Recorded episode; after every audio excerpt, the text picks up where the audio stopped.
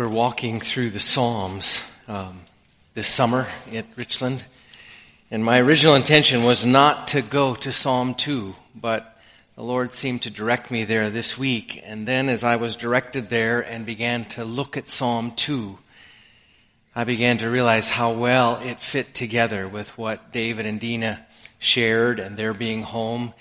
Uh, those of you who were there last Sunday night, I, I hope you were moved as I was, as I sat there in that machine shed or garage there as they uh, gathered there and then began to share and just shared question and answers. There was just a sense of God's presence there with us and a sense that this is good and right and a good way for them to connect with us as a body, and I was incredibly thrilled. I've already said that, incredibly thrilled with the number of you who came to engage them and to support them and uh, hear from them. And what I want to do, my goal this morning is to take this psalm and uh, and it can become a prayer guide for us to pray for David and Dina, but also for Heather, who is in Asia ministering today, halfway around the world the gospel of Christ. That we would find in this psalm just a pattern of how to pray for them, and that would, every time we would read it, we would pray for them, and we would begin to use it as a prayer guide to regularly pray for them.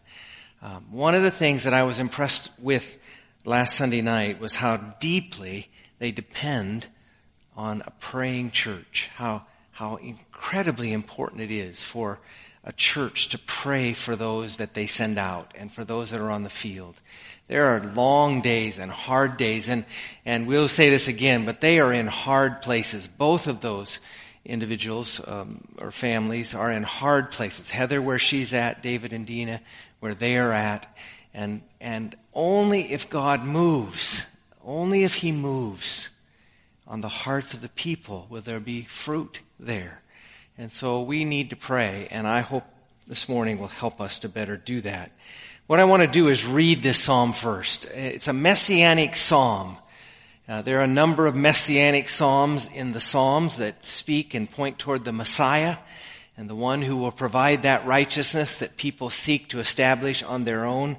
But let's read it, and then I quickly just want to walk through it, and then we're going to have them come back so we can pray. Listen to what the psalmist writes.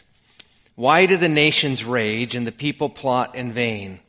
The kings of the earth set themselves and the rulers take counsel together against the Lord and against his anointed saying, let us burst their bonds apart and cast away their cords from us. He who sets in the heavens laughs. The Lord holds them in derision. Then he will speak to them in his wrath and terrify them in his fury saying, as for me, I have set my king on Zion my holy hill. I will tell of the decree the Lord said to me, you are my son. Today I have begotten you. Ask of me and I will make the nations your heritage and the ends of the earth your possession.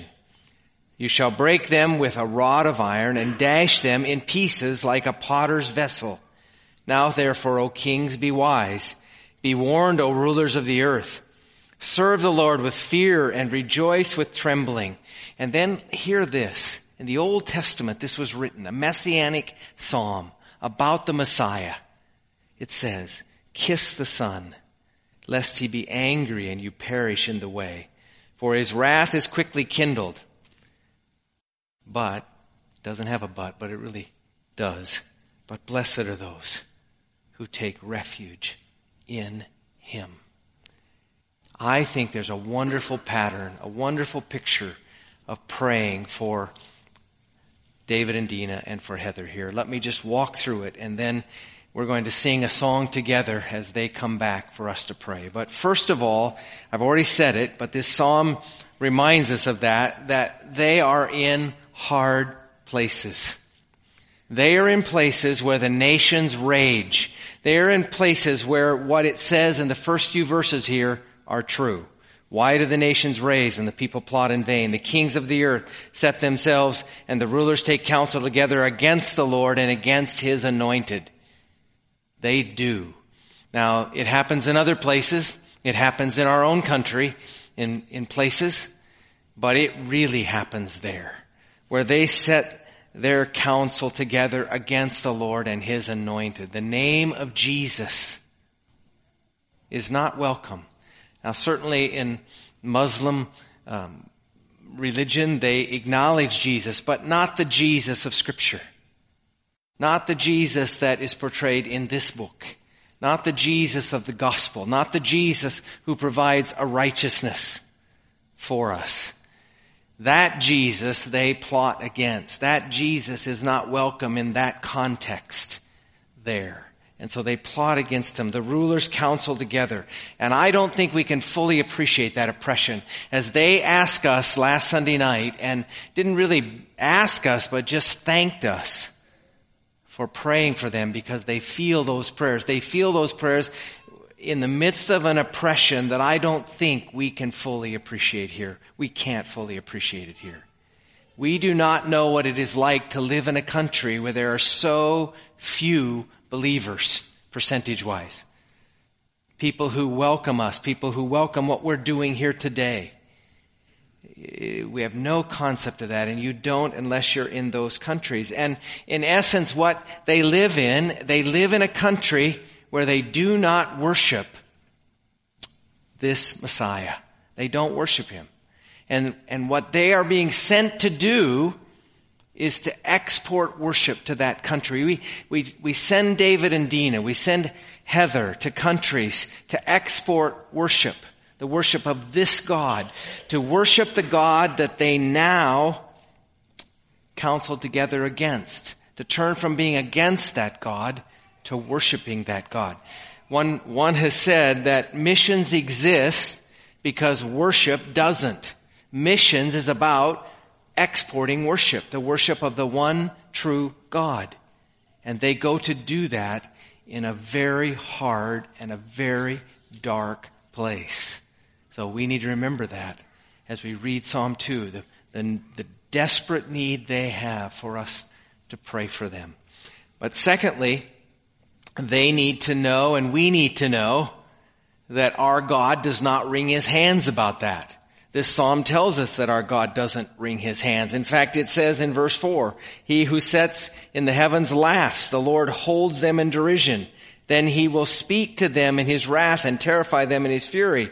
As for me, I have set my king on Zion, my holy hill. In other words, God does not wring his hands and say, Oh my, they are against me. Oh my, it is such a, a, a huge task for worship to exist in this country. Um, he doesn't do that. He, he doesn't do that. The, in fact, we have a God that the scripture tells us very plainly that his purposes will not be thwarted. We have a God who accomplishes his purposes. He isn't undone about getting his, his purposes accomplished they will happen. If God sets out to do it, He will do it. And so that's not the kind of God that they serve. And as we come to pray for them, we need to understand that we are coming to a God whose purposes will not be thwarted. So then we have to ask ourselves, what are his purposes? What are the purposes of the God we come to pray to on behalf of those missionaries? Well, the text tells us one of the most exciting parts of the text. It's the part that, that really jumped out at me as I began to look at this text and think about it in the context of what we were going to do this morning. Look with me there where it says in verse 8, actually in verse 7 we'll begin. It says, I will tell them the decree. The Lord said to me, you are my son. Today I've begotten you. This is the father speaking of the son. And then it says, ask of me. The father says, ask of me. And this is what he purposes to do. I will make the nations your heritage and the ends of the earth your possession. You shall break them with the rod of iron and dash them in pieces like a potter's vessel. That's an incredibly wonderful promise for us to pray for David and Dina and for Heather and to pray over them. That God purpose is that he will make the nations his heritage. I want you to listen to another text of scripture out of Revelation chapter 5. Listen to what it says in verse 9.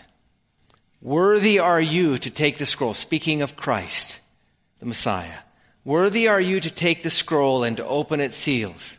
For you were slain and by your blood you ransomed people for God. Now, now, hear where they come from. Hear where those people who were ransomed by the death of Christ will come from. It says, from every tribe and language and people and nation. And you have made them a kingdom of priests to our God, and they shall reign on the earth. Jesus died for a people from every tribe and language and people and nation. I think it connects back to the point where it says, God says, ask of me. I will make the nations your heritage. We need to pray that for our missionaries, that he would make the nations the heritage of Christ. In other words, there would be people who would, would come to see the glory of God in the face of Christ in the nations that they are at, in the nations that they are declaring the message of Christ in. Because that's the promise of Scripture. That God will do that. That God's purpose is to, to cause people from every nation to come to see the glory of God in the face of Christ. And He's sending people to every nation to make that the sense. Now, what will that look like? What is that going to look like when they do that? What's going to, what's going to happen that's we're going to see visibly happen when God takes people from those nations. I think we go on in the text and again, we can pray this. It says, now therefore in verse 10, O kings, be wise, be warned, O rulers of the earth, serve the Lord with fear and rejoice with trembling. And then it says, kiss the Son. What will it look like for those people? What will it look like for those people from every nation to be brought into the fold? What will it look like for our missionaries as they're on the field? What will they see happen? What do we pray that they would see happen? And I think what we pray that we would see happen is that they would kiss the Son. That's an amazing text in the Old Testament. They would kiss the Son. What does it mean to kiss the Son? It means multiple things, but at the essence of what it means is that they would worship the Son. They would revere the Son. That's part of what it meant in the Old Testament. When, when the nations um, worshipped an idol, they would oftentimes take the idol and kiss the idol as a form of worship, to kiss it. Well, here, it's not an idol. It's not a false God, but the one true God. And what I think will happen in the nations is they will see the nations begin to kiss Jesus Christ. They will embrace Him. They will worship Him. Again, they will begin to worship God. Missions exist because worship doesn't. And so what they will find happening is in the lands that they are in, God will open the eyes of the people, open them to see the glory of God in the face of Jesus Christ and they will kiss him. They will worship him. It'll be more than that. It will be a kiss of reconciliation, a kiss of allegiance, a kiss of gratitude and mercy. But at the bottom, it is a kiss of worship. They will worship the one true God. They will worship the God who provides a righteousness in himself, in what he accomplishes in the cross. Those who seek to establish a righteousness of their own will come to see the fallacy of that, come to see the bankruptcy of that, and turn to a righteousness that's found in another, in Jesus Christ. And they will, in fact, take refuge in Him. That's what it means to, to embrace Christ, is to take refuge in God and all that He is for us in Christ.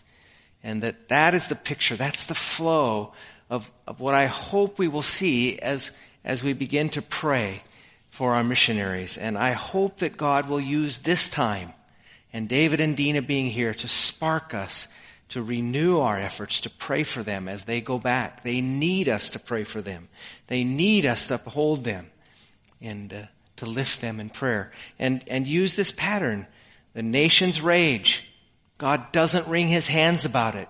His purposes will be fulfilled and his purposes is that people from every kindred and tribe and nation will in fact kiss the Son, worship the Son, and pray with confidence. Pray that, that the fruit of their labors there would be that people would come to find their refuge in God. and know the blessedness of finding their refuge in God and all that He is for us in Jesus Christ. That's the pattern. That's what I hope we will be stirred to pray for. And, and in just a moment we're going to sing and they're going to come back and we're going to pray. But let me, let me close this way with you. This morning as I was walking out of my house and I was making my way over here, it was early. Um, I had, I come to the office early, and I walked out into into this open prairie. It was it was just starting to become daylight, and I and I just thought of the wonderful privilege we have here, here, out, out, if you will, in the middle of nowhere. I mean, in the middle of nowhere. We have the privilege of praying in such a way and praying, I think, according to the heart of God and the purposes of God and, and seeing things happen halfway around the world. In fact, I don't only think we have the privilege, I think God has given us the, the, the responsibility to pray. We have the opportunity to pray. We have the opportunity to be involved in what they're doing on the field. And in fact, if we don't get involved in it, I think God moves by means of His people praying, by prompting His people to pray. But as we pray, as we pray, God begins to work and move in another land, begins to move the hearts of people.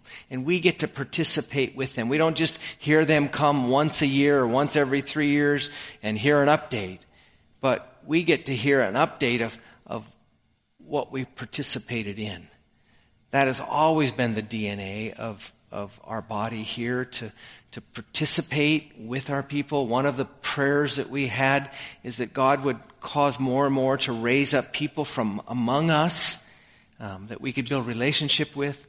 And so I just encourage you this morning. I, I felt the same way as I sat in that building on the Stewart farm a week ago. Here we are again, out in the country, out in the middle of nowhere. Very few people really populate our land compared to the rest of the world, compared to the millions that are in Istanbul this morning. And yet we can participate in what happens there. I can't say that as strongly as I feel it. We can participate in what happens in the city of Istanbul every day of our lives. What I hope will happen is that you will turn to Psalm 2 often and you'll just walk through it.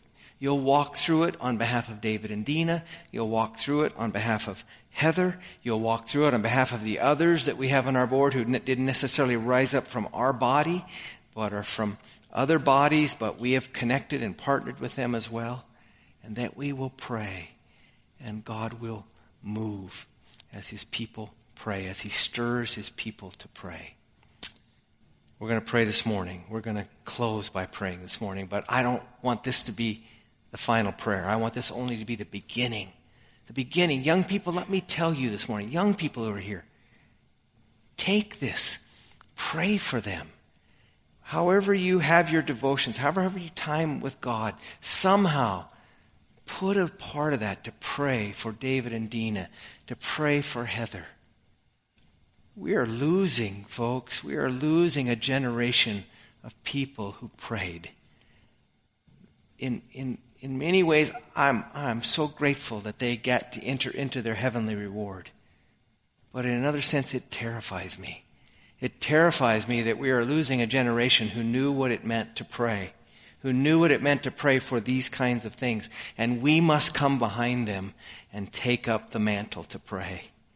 So I challenge you this morning. I pray God will work in your heart. I pray He'll stir your heart. I pray He'll use Psalm 2 to prompt it in your heart. The worship team's going to come. We're going to sing, and David and Dina are going to return, and we're going to pray.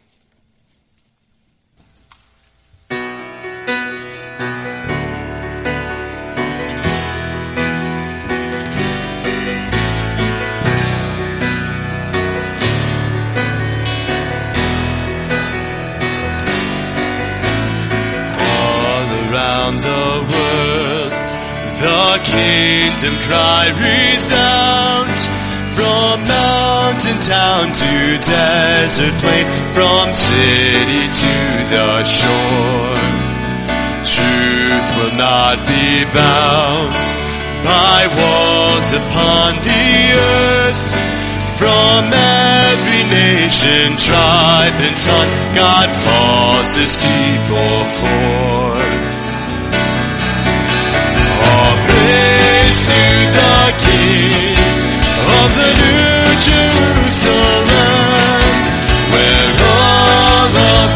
saints with one voice will worship the Lamb,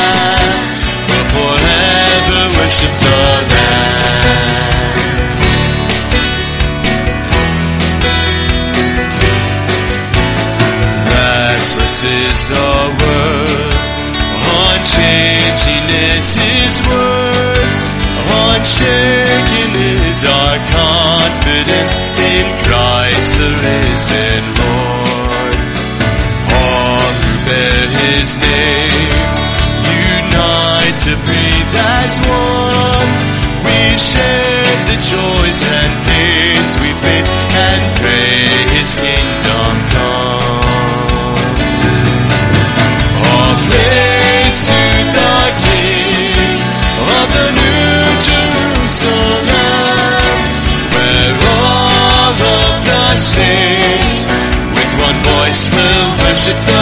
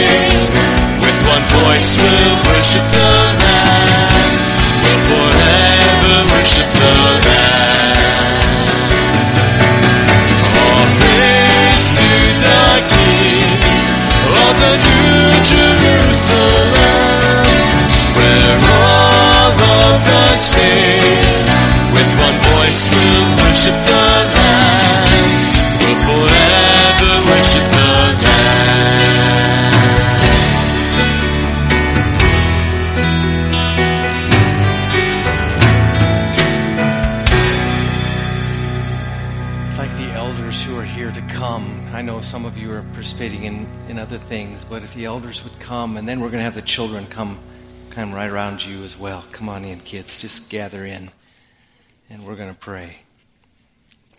They've just been with the children sharing there, and I think it's good for the kids to join us. What I would encourage you parents that are here this morning, they didn't hear what I shared.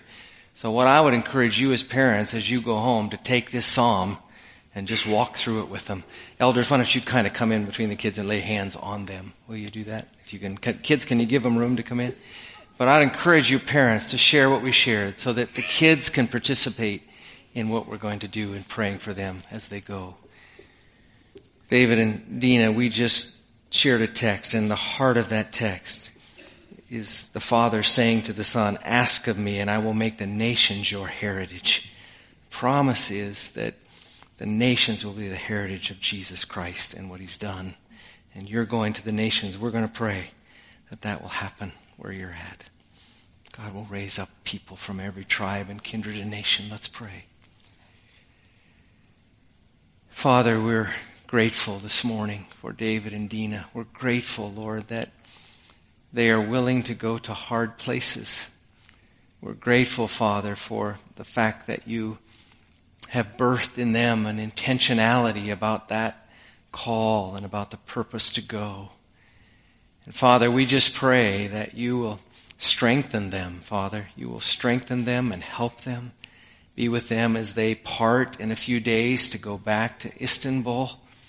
And we pray, Lord, that, that Father, you would give your son the inheritance of the nations you promise that one day people from every kindred and tribe and nation will be around that throne.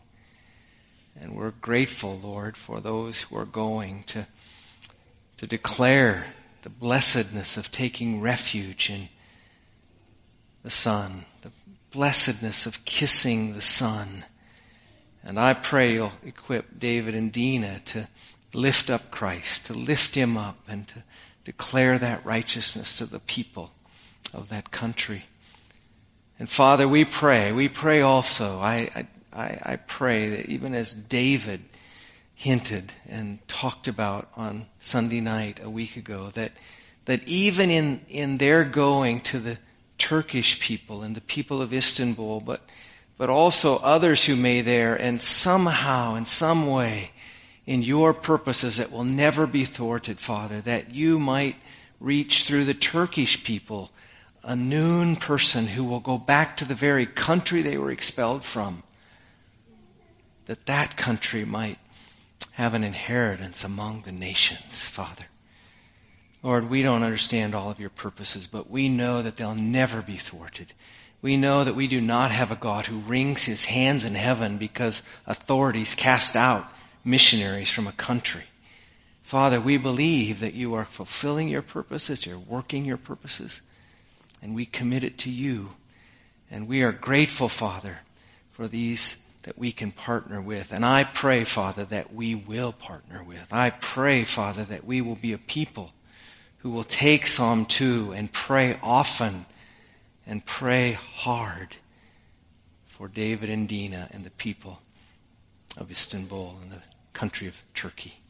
Lord, we thank you for your graciousness. We thank you, Father, that you stir in us. I think you birth in us a desire to pray for that which you, want to accomplish. And so I believe you're doing that among us now. And we thank you for that, Father and we just commit them to you in Jesus' name. And all of the people said, Amen. Amen. God bless you. You're dismissed this morning. Bless you guys.